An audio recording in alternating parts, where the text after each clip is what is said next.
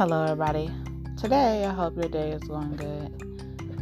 I'm, I'm going to read from Isaiah 64 4.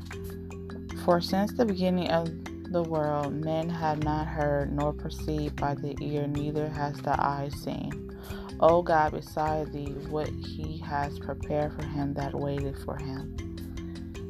I know that a wait can be tiring, a wait can be um, sometimes you feel like God has forgotten about you.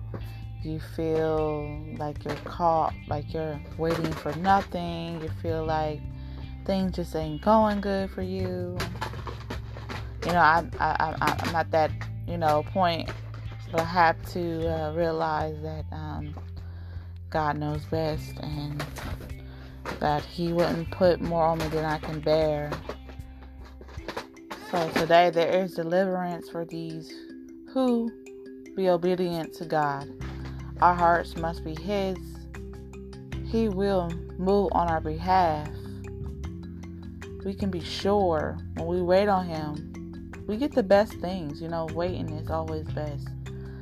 You know, for us, not for our emotions. we can not always have things right now. We learn a lot of things while we wait. We learn to rebuild our character while we wait. The long pause in one's life should be a blessing because we get to know him more. We get to correct the things we are doing wrong. He is working out for his glory and our good. So whatever he's bringing in your life is for his glory, not ours.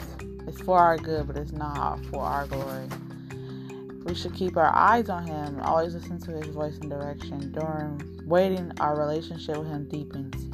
Waiting on Him is never wasted. Doing things our way will always fail. Trust me, it will always fail. That goes to relationships, that's what goes to everything else. We will never, He will never let us down. He is working on our behalf. He is making sure that everything is working according to His purpose, not ours. During this, He gives us things to do. You will see what you sow. Don't dig up your seeds. Be active while you're waiting. Our actions should line up with His will.